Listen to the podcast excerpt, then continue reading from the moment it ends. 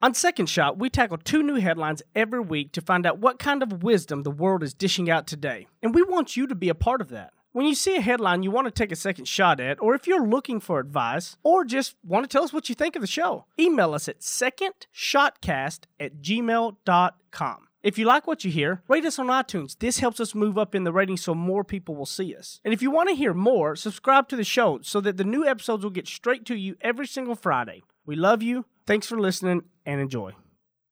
There's a lot of news in the world today. News that might surprise you, startle you, upset, or maybe impress. News that's not always for the faint of heart. That's why the man who failed his way to success, Heath Oaks, is stepping up. Tackling today's headlines with ignorance on fire in a way only a millennial mogul can. Take off your sport coat, grab a beer, and enjoy the conversation. This is Second Shot with your host, Heath Oaks. The jacket's about to have to come off because I have a feeling this segment today, this show is going to be fire.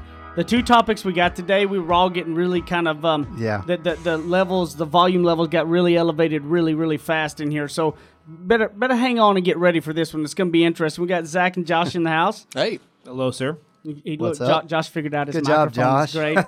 And, well done. And we got Joel Twego back for another week as a guest on the show. Glad to be here. A lot of fun. And I wasn't kidding. The jacket's really coming off because it is. Oh man! Gosh!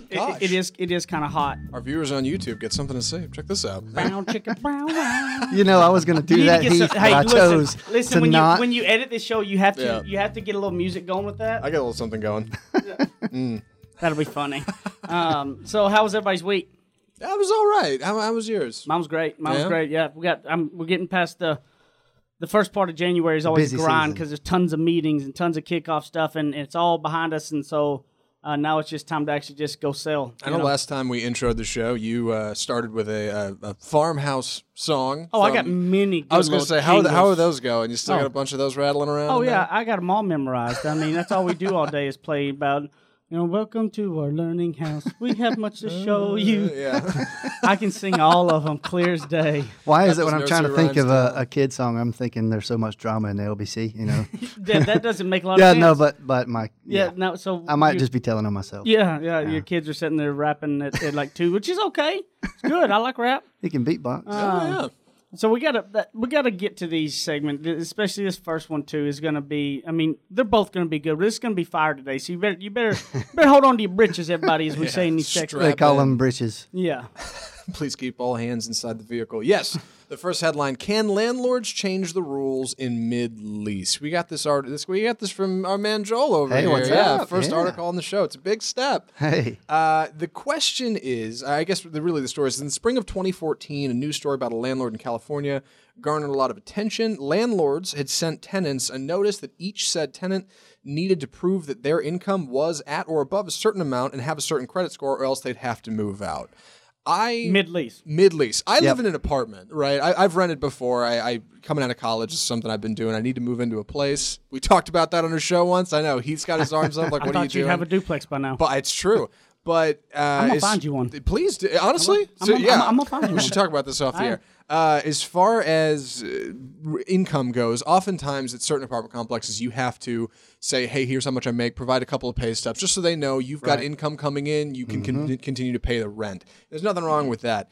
This is a story of a tenant checking in mid-lease without any notice, as far as I understand, saying, hey, you better be making that, and if you're not, you're out. Mm-hmm. That's that. And the kicker here is the...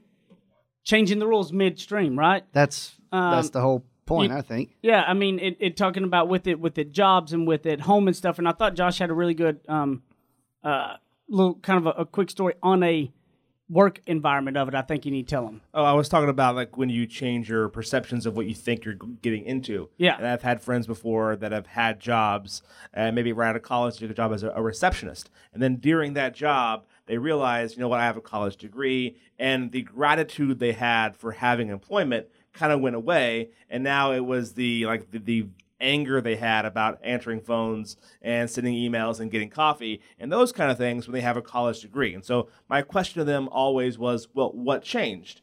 Like, did you know you were getting that? Yeah. Is this not the job that you signed up for? Did they not have a clear, order of like what your responsibilities were? And they did. But again, your perception of what you thought had changed. That gratitude went away, and that's when you get anger. And I guarantee you that type of person, for instance, that's the thing is they don't just become unhappy with their job. They typically become poison to everybody and everyone around. They typically. If somebody else is happy, they're going to be miserable for too long because they're going to make everybody miserable when they knew the rules that they signed up for. Right. And see, I got different examples of that. For instance, I've hired an assistant who had a college degree and all this and started off an assistant with me and was super good, super positive, went above and beyond. And next thing you know, they got a role within 2 years that was double that pay and more responsibility to move up through everything. Mm-hmm. It's not impossible, but guess what? That person wasn't. They were not a negative Nancy. They weren't poisoned. They were grateful. And they probably didn't hang around people that were that way, too. Absolutely. Seething, angry people, the mindset of woe is me, it's everyone against me versus I can control my own destiny. It's but what do you got around some of the changing rules mid-game?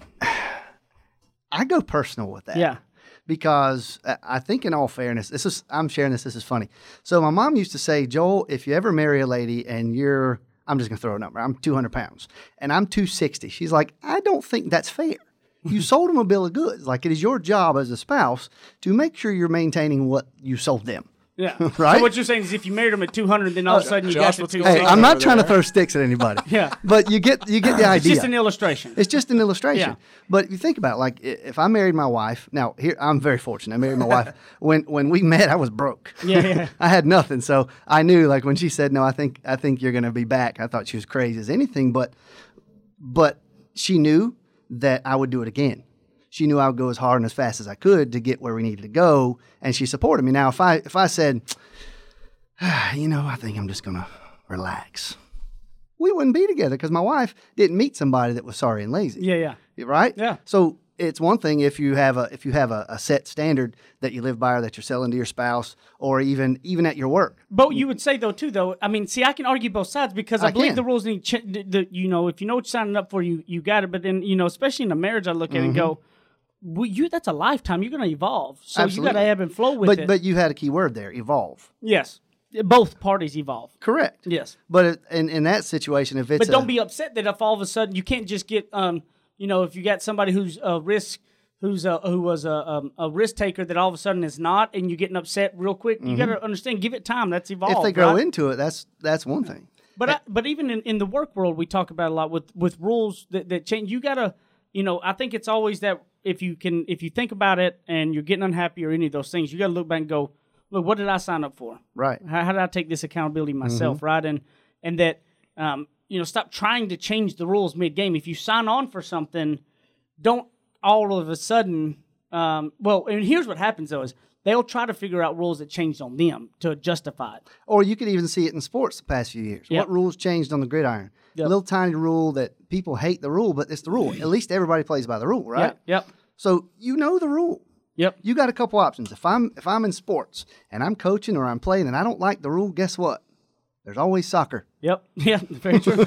Very true. You may not like it. What you going to do? You're going to ruin your entire career? Yep. You're going to, I heard you have the ego and keep getting fined and take your money or just go by the rule. What's the point? Yeah. So I saw this this meme, whatever the heck that means, I don't know, but I saw a meme, and it basically said if you have a setback and you just throw your hands in the air and say, I'm just tired of this. It's like you have one flat tire and you just decide to go flatten the other four for general purposes. Yeah. It makes no sense. Yeah, that's true. It doesn't. So change the rules. Yeah. Get the spare. Go somewhere else. You don't like the car. You don't like what it came with. Buy a different car. Yep. But it's not immediate. Yeah, and you can't change the rules in your current situation. No. And I can tell you this, the quickest ways for those rules not to change on you is to be a negative Nancy and a poison around everything and to be ungrateful for what you have. I think he said it right. Yeah. Is the gratefulness that she had a job. Yes. You signed up for it. You said yes. She signed up for it because she couldn't find a job. Right. And then you were thankful. Degree.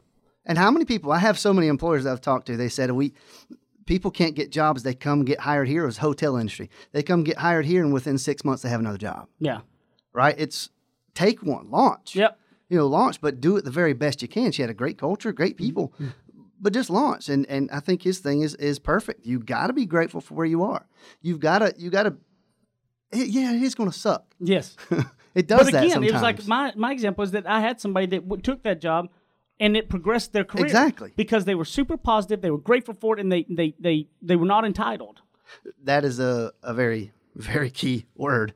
Yeah. Not entitled. I'm owed something. And reality is you're not owed any, you're not even owed a breath. So but what about one of the ones that will try to justify the rules have been changed on them to be okay with changing the rules? You know, how many? That's what they do. Or like the landlord. Yeah. Here were my rules, and somehow financially, I didn't do a good business deal. Somehow financially, I'm getting stuck here. I screwed up. So now I'm just going to put it on the people who live in my units. And in my opinion, that'll come back to that person. Oh, it absolutely will. You made a mistake. You got to own it. Mm-hmm. You got to own that. Oh, yeah. It may be a big financial, but you got to own your mistake and not do it again. It's very simple. He could have said, hey, coming up in the next year, by this particular date, this is going to happen, just so you know. Here's so such and such. Yeah. Go ahead and start looking if you ain't going to be able to afford it, but this is what's changing. Yeah. Okay, and that's fair. Hey, by the way, I need it by the end of the week. Now his word is worth nothing. Nothing his word whatsoever. Should be worth nothing. And what I want to challenge everybody with is, let's get back to a place where word means something. Where keeping your word actually means more than what your credit score is. Keeping your word means more than what your bank account is. Go back to the old days where, you know what, I can look at that man or woman that you should be that person that people go, look, if you do business with that man or woman, they keep their word. That should be one of the top priorities. I mean, I'm going to instill that in my daughter, that keeping her word should be one of her top priorities. It's important. It's imperative to do what you say you're going to do, because when you do what you say you're going to do, your confidence is built in yourself. You know, as a podcast earlier talked about, you do what you say you're going to do. You keep the promises to yourself. Yeah, you know, it's funny. And your confidence starts coming up. And so, you know, let's take this into this world. Do what you say you're going to, keep the promise to yourself, and then you keep the word to the people, and stop trying to change the rules. We'll be back in a minute. We'll come to the second segment of Second Shot. And I promise you, it even gets better next. Oh, it does. It gets way better.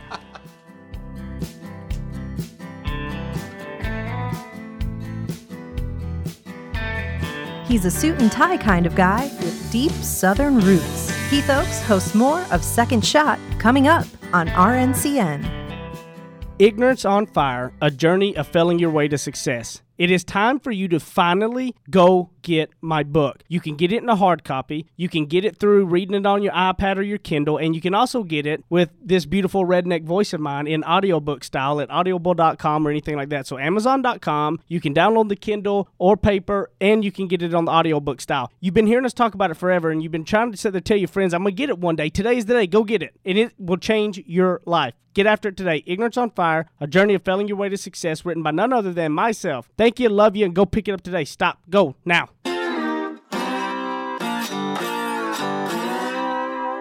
Ready? Aim. Fire. Second Shot is back for another round on RNCN. So we're going to have to do something a little different because, as everybody's fully aware, I'm not the best wordsmith in the world. During this segment, there's a name that I cannot pronounce. What I'm going to do is I'll just maybe talk midstream, and then I'm just going to point at Zach, and you'll just hear Zach come in with the word, because Zach's much smarter and he can say it well, because I can't pronounce this at all. Believe it or not, I took a semester of Japanese in college. Really? One semester, and then I immediately switched to Spanish. That's no, had feeling in Texas. I made a B. I didn't fail. I worked hard. I made it happen. But yeah, it's too much for me. Anyway, the headline for this segment is: Bitcoin drops below $10,000. $30 billion value wiped in a day as cryptocurrency sell-off deepens. Cryptocurrency, not something we've covered on this show before. Nope. And Heath is very anxious to talk about it. So just to give you, there's a lot of you probably trying to understand cryptocurrency. Understand this. The dollar bill you have in your hand works the exact same way as a Bitcoin does if people take it, right? This dollar bill, this is a faith-based deal, right? Like if the government decided tomorrow to wipe out every single piece of dollar and say that the dollar bills are worth nothing anymore, that money's worth nothing. Right, correct. But the government's the one who makes that decision. So it's all faith-based. Same thing with cryptocurrency, except for a little minor detail is that everybody in the world takes our money. Right. Not everybody will take cryptocurrency, right, which basically nobody does. I think you can order pizza with it or something right now. But it's a lot of pizza. Overstock.com accepts Bitcoin. Really? That's it. That's the only one. The person who created Bitcoin, Satoshi Nakamoto. That's the part where Zach's going to come in on, because obviously that's something I can't say.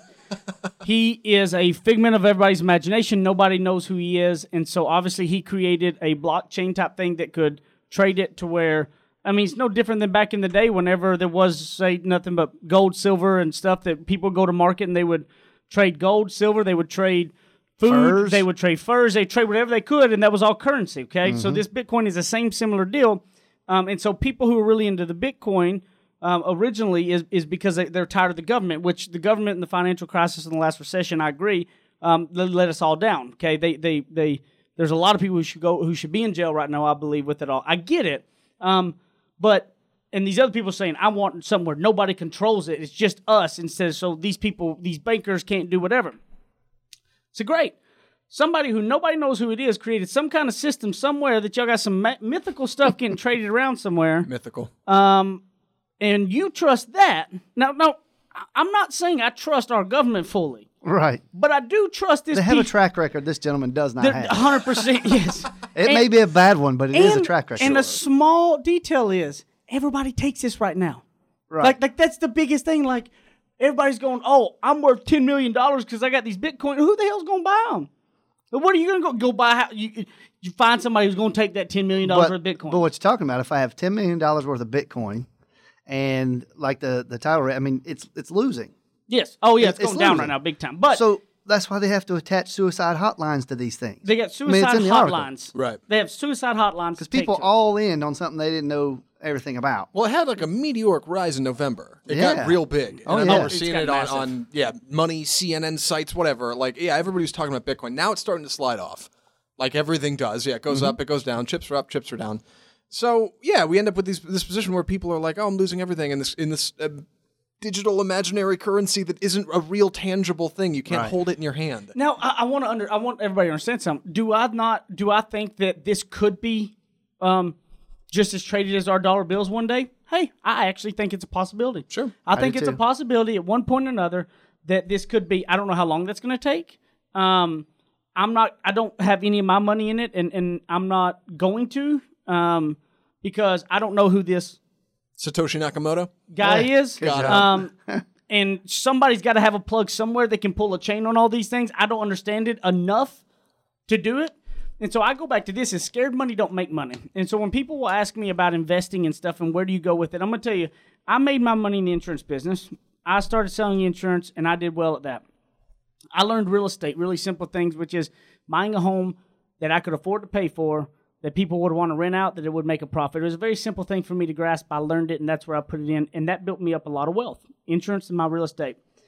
Since then, I have invested into like a restaurant and a bar, right? Mm-hmm. Now, understand this is the money I put into that, the restaurant and bar is probably the most volatile business in the world. Yep. 100% not a safe investment.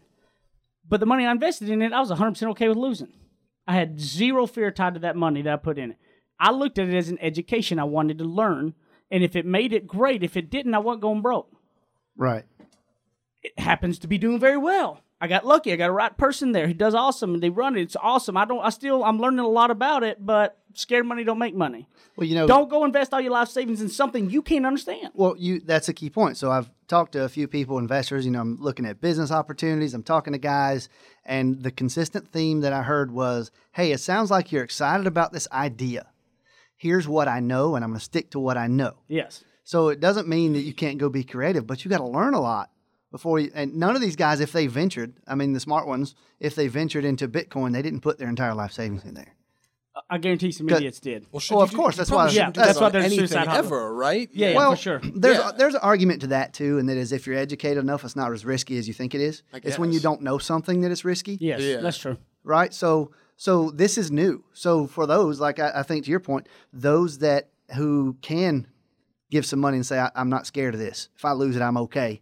Those are the people that are going to make that thing go. Right. It's not going to be the people who need the suicide hotline who said this is the greatest thing because it came up. Oh, I got in too late. I missed it. So let me leverage everything I got. But if you're going to go all in on something, you better be the one making it happen, right? So if I was going to go all in on that bar, that would be my full-time job. I would be there hustling it all up. Kind of like our career. Yes. The reason I made it, I didn't know everything about it, but I knew I could control the outcome. And I went all in. And I went all in. Of my time, of my effort, not of my... And every bit of money you had. And every bit of money I had. But I knew I could control it. If it failed, it was my fault. Entrepreneurship, people think it's a free fall. It's not. No. You can control your descent. You that's the difference. Yes. Yeah. Whereas this is a little bit more... If you know what you're talking about. Well, yeah. You got to know yourself, self-awareness. Mm-hmm. Yes. Yeah. And so the kicker is that when I look at it all, I get people that will ask a lot about all these different investment things. They want to get it. Look, a restaurant and a bar is not something I would tell somebody to go jump off in unless you know a lot about the restaurant business. It is the most volatile. It's a risky business. Is there an upside? Yes. But I wouldn't have done it if the money that I put in it, I wasn't willing to be okay with losing. You need to start out in those areas that you know and see. Like, oh, go, well, I don't want to miss the Bitcoin crash. You know what? Miss it. If you don't have the wealth built up and you don't have the money, you need to miss it. Right. You need to go to the focus on what it is. Look, I barely graduated high school. I mean, hell, I can still barely read and write today. You know what I started doing? Looking at Zillow's, Realtor.com, studying a little market, figuring out how much that house sold for to how much they rent for. It was a little common sense, this thing called Google. And I said, oh, I'm going to buy this $40,000 house, put $20,000 in it, because I can afford to do that. I can pay for it, and then it would rent out for $850 a month. Boom, I did that first one, and guess what? I learned a lot. The next one I did. It took time, 11 years of overdoing this. The time thing. So I wonder how many people who invest in the Bitcoin and are having to use this hotline, how many of them were the ones that were looking for the sure thing, the silver bullet, the magic that could get them to where get rich quick. Like skip all the things. Like these people that are wealthier have made it any degree of success. You could be in our business and you're a great appointment setter. Well, you stunk at setting appointments at some point. There wasn't this, oh, I just happened to magically be able to learn what to say, how to say it, be credible in the marketplace, and set a whole bunch. I mean, there's no skip. If it wasn't for that journey. Right. There's no way to skip it. You're not good until you mess up. Yeah. So I think there are a lot of people, I mean, to me, that's one of the biggest lessons is there's not a shortcut. Yep. It sounds great. Oh, I'm going to miss this. I mean, I've done it as a kid. You know, you go, oh, man, Mom, if I just did this, there'll be another one. Yep. But this is the best truck, Mom. I could go hot. I can afford a $300 a month. I couldn't afford $100 at the time. I could afford $300. I'll figure it out. Yeah. No, you would destroy yourself. Yes, exactly. You know, and I just remember Mom, you know, she'd say, son, you don't need it yet. Slow down. And I think that advice, especially in the success principles, slow down. And I'm telling you, this is preaching to myself. I am the king of shiny object syndrome. Okay. Listen, I went through a part of a 3-4 year period that if I could get back all the money that I lost on all these deals, I was going to be the next venture capitalist of the world, right? Right. And I realized after losing on all of those deals, none of them working out for me, that holy shit, I don't know what I'm doing. Right.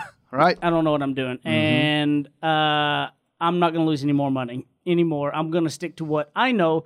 What gave me the money to do that is insurance and real estate. I'm going back to that. I'm going back to my basics. And doesn't mean you can't learn something new. No, but you have to learn first. I can learn. I've learned a lot more now because I lost a lot in that area. Yeah. I mean, it was kind of a big, I mean, it was a very hard learning pain period. So I would tell you guys that I'm not hating on Bitcoin. I'm not saying that I think it's a complete joke. I think it's laughable right now that so many are getting into it. And I think it's a long ways from being something that is as real and tangible as what our dollar is.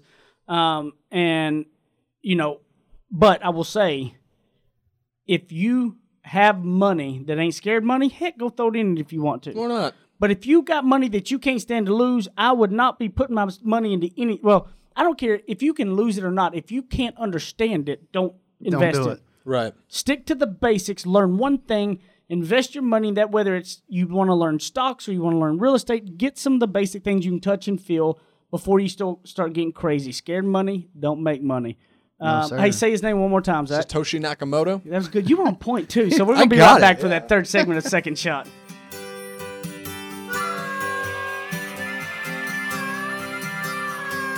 Now that's what I call ignorance on fire. More of Second Shot with Heath Oaks still to come. Hear ye, hear ye. Great news for all of you guys. Colonial Life is hiring some salespeople from all over the country. No matter where you are in the United States of America, if you're looking for a sales career, if you want to just learn more about what Colonial Life does, send an email to mbeltran@coloniallife.com, mbeltran@coloniallife.com. We'll get you set up with the right people you need to talk to and see if you're going to win that job. If you're in the Metroplex area, great. If you're in St. Louis, great. We're going to have office there for you. mbeltran@coloniallife.com and change your career today. Kick off your boots or suit up. The choice is yours. Welcome back to Second Shot on RNCN. All right, so we're back here at the third segment. We're going to kind of carry the investment talk on to the third segment. Since we don't have any emails, this week. So we're still looking. We're looking for some more emails, guys. Come on now, y'all shoot them our way. Give us a little heads up. And but we did get a new review that I think Zach wants to read. We did new iTunes review just from a couple days ago from RMW1. Sweet. That's the username. I don't know what that means, but hey, enjoy each episode. Part of my Monday morning routine. It's like dental floss for the mind, cleaning out the junk in my mind, and gets me started on a positive note. Thank you, RMW1. Wait, okay, so awesome. Kind of going with reviews here. This is something I just reminded myself. I got to really watch my language. I guess I cuss every now and then.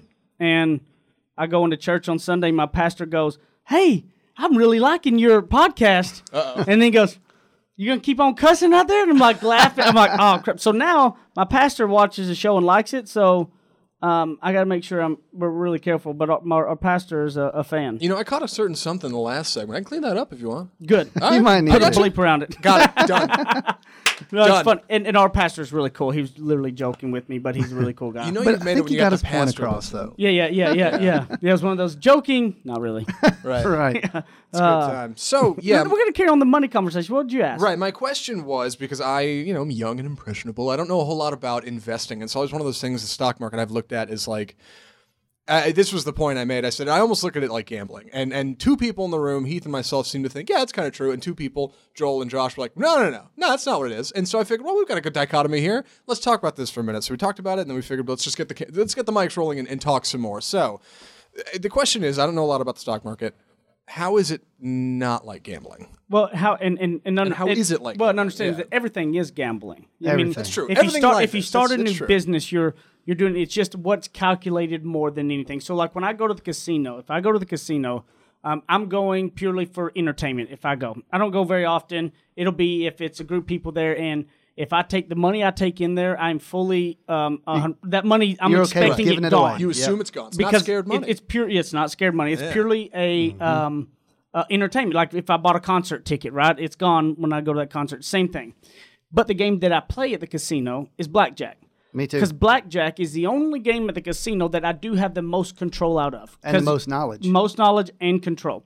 Yep. The slot machine, you push the button, you have no control. Yeah, none. Craps, the dice rolls, whatever it wants to, you don't have a control. But blackjack, you can make your calculated if the dealer's sitting on this, the odds tell you X, Y, Z. It's the most. Now, the house still always wins, but that is the most calculated. Yeah, they wouldn't own a casino if they didn't. Stock market and everything else, when we talk about the Bitcoin and just knowing your stuff more than anything else, anything is a gamble. The risk of the gamble depends on the knowledge and the non-knowledge that you have is how big that risk is. Right. You know? So me jumping in the restaurant bar business, that was a big gamble because I had a lot less knowledge in it. Me buying real estate property tomorrow is almost a zero gamble. Yeah. I think gamble and risk they're kind of hand in hand. What's the risk? Yeah. And if you don't understand your risk, your gamble is higher. It's a bigger gamble, I would say. Sure. So I read a book, I don't know, probably 10 years ago. It's Why We Want You to Be Rich.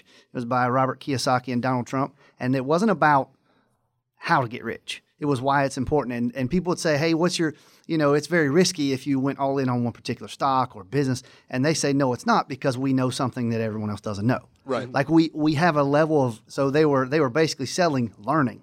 Whatever you want to invest in, whatever you want to do for a business, learn. Learn as much as you can, because that is the currency of your success. Sure. Heath gets in his car and he drives to work in the morning. He'll probably make it okay. Puts Brian behind the wheel. She's probably not going to get very far. Exactly. No. That risk is much higher. Yeah. Right. Yeah. Because she doesn't know something. Uh-huh. And so that, to me, that's the difference between a gamble and non-gamble. So, if you're just throwing it out there with no level of knowledge, that is 100% gamble. Sure. So I will tell you this, that in my opinion, if you're somebody that doesn't know a whole lot about the market, but let's just say you're sitting there, Zach, and you look up and you got some money in your savings account, right? Yeah. And your savings account is making no money at all. And you go, is this setting me behind, right? Like, because if I just leave it in my savings account making no money, then inflation's going to pass up, right? Yeah. And you don't know anything about the stock market. Either. I would not advise you to go get a Fidelity account to just start trading stock daily. No. What I would tell you to do is, number one, there's Tony Robbins, The Mastery of Money book. Mm-hmm. is one of the best there Tony is. Robbins. Yes, because it comes from a complete non-biased part throughout the whole book. Like, there's an audio book on it, stuff. You need to write it down and down the Tony Robbins Mastery of Money. Or Money Mastery, I can't remember. It's something, if you put Tony Robbins Mastery of Money or something. One of the best things to do, if you're just going to be general while you're trying to learn, is like a Vanguard type deal. It's everybody will agree. I mean, Warren Buffett says it all the time. Take the best quote unquote minds of the day, the stock traders that think they're great. And he actually did this, and he put the same amount of money with this big mutual fund that was really great at trading stock, and he put the same amount of money into just a Vanguard deal, which is basically a portfolio made up of a group of companies. It's a lot lower fees and everything. And at the end of 10 years, these people are trading everything and all that. The Vanguard still equated on top at the end of 10 years. And Warren Buffett talked about, I can be the best picker in the world, but I'm still putting my money in the Vanguards because at the end of the day, that's the most safest and kind of the deal. So a Vanguard type of fund, usually the least amount of fees, and over a long period of time, because they have a good and what a Vanguard fund is basically you take there's a fund that you're buying into that may have 50 companies in it. And so it may have, Walmart and Exxon and companies been around forever. Sure. And so it's one of the most safest kind of calculated type of deals, and it takes the returns of all of that as an average. So you're not putting your money into just buying that American Airlines stock. Mm-hmm. You're putting your money into that. And so if some of those like companies go... It's kind of like a mutual fund? It basically is. That's all Vanguards are. Okay. They're just low-cost mutual funds. Okay. And they don't trade. There's not somebody sitting there trading, moving in and out. It's just based on them all. Well, wouldn't somebody say, well, you gotta play big to win big, the bigger they are, right? I agree. What I'm telling you, though, is while you're trying to learn, do something safe. Yeah. Once you get more knowledge, go big. Yeah, if you know something secret about it, whatever, I mean, I told my father-in-law, I said, hey, you need to buy Unum stock. Unum is the company that owns Colonial Life. I go, because we're really, as a company, we're ran very well. Leadership is solid. We are literally on a growth pattern that's crazy in a market that is continuing to rise. I go, you need to go buy Unum stock. He bought it, and he calls when I was at Christmas. He goes, man, it went up like $15 over the last 6 months since I bought it, and they're keeping on going. I go, yeah, so he bought that. But that was not a gamble. Yeah. He had intel of, look, they're solid. I actually knew somebody that worked there. So, I didn't give any secret insider trader. Yeah, I was going to say, before we wrap this, I should probably say. I didn't give any insider trader stuff because it was purely just my feel of, I know the CEO and them, and I personally know the culture, I know the people are leading. They're good people. They're good people. They're doing the right things by the company. Which anybody can know. They're running it responsibly, not taking crazy risks. Yeah. This is all advice. This is not actual insider information. None of this is legit. It's nothing that not everybody already knows that's out there in public. Disclaimer on the video, just a running ticket. It's just that I do personally know them. That's it. Because if you buy American Airlines and you don't personally know the CEO, then you never know. Yeah. So I would tell you that at the end of the day, whether it is stock market or anything else, whatever it is, you just got to know it. I mean, Josh, you said you've been doing the stock market for a while. Yeah, since I was 18. The day I turned 18, I was allowed to. You were ready to go. Yeah, that was the day that I went out and I got myself a Roth IRA. And did a couple of hand-picked companies that I already been kind of looking through, and I spent $1,000. I had $1,000 in cash, and I could do, buy, Coke and, go out to the Jalapeno Tree in East Texas. Or I waited tables at Jalapeno Tree too. Yeah. That's where. Remember, that's it. Yeah, we both waited tables at Jacksonville Jalapeno Tree. I think so. Yes. Yeah. Really? Yes. Yeah. That's where you worked at too, right? I did too. Yes. You both waited tables at the same restaurant. That's where it is. That's where Chris Suttle was our boss. And look where you are, and look where I am. Yeah, Chris Suttle was our boss. Yeah, exactly. That's it. I knew there was something that we had more interaction than we thought about, and it was the Jalapeno Tree in Jacksonville. I was 16. Yeah, my mom brought that up. She said, yeah, he worked the Jalapeno Tree. He's like, all right, yeah, he did. But anyway, I went and did that, and that was my first kind of interaction. And it did not go well because I picked like a handful of companies, and none of them did. I did those solo companies, and I learned what Heath was saying was to go out and pick some Vanguard, pick some mutual funds, and that's what I do a lot. But then I have a cash account. That's when I see something, because I love to read about businesses. I love to read about companies, the ebb and flow of the market. I love to read. And so when I saw, for instance, during the downturn in 2008, when Bank of America was at $2 or $3. I said, you know what? There's no way they're not going to bail them out. Right. So I know this is a good investment to get into because if they don't bail Bank of America out, we're all in trouble. We're all doomed. Yeah. Yeah. And then when American Airlines went to like 25 cents or 20 cents a share, I knew they could go under. They could sell off their parts, but they're worth more than 20 cents a share. Yeah. So I bought. And the key is, if you're going to do that, have a selling point. Mm-hmm. So I was like, I'll be happy to get $1. It went to like $2.50 at one point in time, but I was still fine getting a 75, a 300% return on my buy. I was fine with that. You mean tell you what my problem's always been with the stock market? Because Now, you know what's interesting? I had a Series 6 and 63 license at one time. So I actually, you know, was okay. And that's that's where I could actually, you know, take your money and invest it mm-hmm. for somebody else. So I know a little bit about the stuff. I mean, I got rid of them a long time ago when I figured out I made a lot more money in the insurance business and it was a lot less regulated than the other crap. Here's my problem with the stock market. Josh, if I buy my real estate, if I buy this house for X amount of dollars and it's renting out. Yep. And then all of a sudden there's a big factory goes around town or something and nobody's buying houses and real estate prices are dropping, right? Mm-hmm. I understand that. Like, I get that. I see what happened. This happened. People can't buy it. It's gone down. I'm fully aware that it'll come back up probably, but I understand that. Like, I lost value in that home because of XYZ. I see it. Yeah. I put my money in that stock. Say I buy American Airlines, sure. $3, and it goes to $1. Where did that money go? Well, where did that go? Tell me where that $2 went. Where did my money go? Who's got it? Into the value of the company. Who's got it? No one has it. That's real money somewhere. It had to just magically disappear. Okay, but like when you buy something, when you buy say a house, and, uh-huh. and that factory moves in, and your value of that house goes from $40,000 to $30,000. Where did that money go? It's in the house. No, I see the house. No, it's not, because now it's at $30,000. No, so it could go back up. So I still have that stock. I still have those shares. Yes. So the shares, I still have 35 shares of that stock. But as the value decreases, that's just what people will buy. That's all it is what people will buy to have yours. That's the value of it. But if you sold it right then, you don't get the same money put in. But so somebody's got it somewhere, correct? No. Well, where did it because it's the value. It's just like the value of the house or the value of a car. Same. It's just where you invest. But it's what you can sell it for. Yeah, and so I guess fluctuate. I guess it's harder for me because it's like I can see and touch and feel a house. It's tangible. You know what I mean? It's a real thing. That's my problem. But the common thread here is he started at 18 looking at stuff and understanding something that I don't understand. Exactly. Like he educated himself, he enjoyed reading about it. Same as for you, you looked at Zillow, you spent time just staring at the stuff mm-hmm. and something you learned something made sense. Mm-hmm. And so it'd be crazy for him to jump into real estate into a huge deal. Let me buy an $80,000 house tomorrow, just like it'd be crazy for you to dump $80,000 into what's hilarious like is if you talk about it, his first deal, he had like $1,000 in there. He's playing with it, right? Right. My first house I bought was $40,000. Okay? If the market went down tomorrow, I'm not going to go bankrupt over that, right? Right. And if he lost his $1,000 tomorrow, he wasn't going to go. That's the biggest key is you don't want to go jump off into something you don't know. There are a lot of ways out there that you can do some very educated guess in it, but you have to stop educating yourself. In today's world, everybody thinks it's institutional education. You get out of your college and then you're done learning. That's BS. The real education is a lifetime of educating. You need to be a lifetime educate. You need to learn for a lifetime, nonstop of it. And see, I was the one who never learned in school because I hated school, but I've learned since then. And you know, stuff. The Tony Robbins, the money mastery of money or something.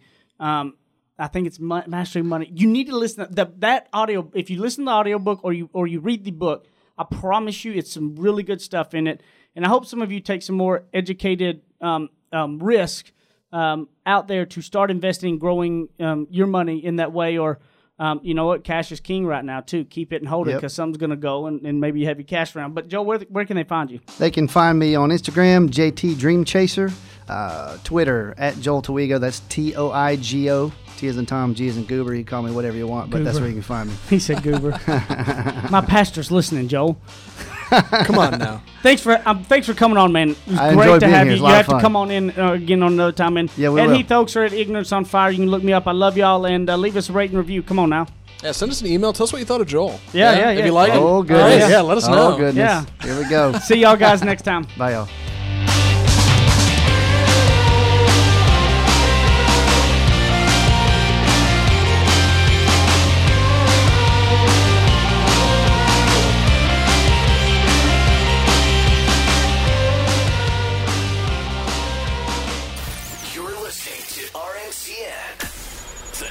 Destination for premium talk radio.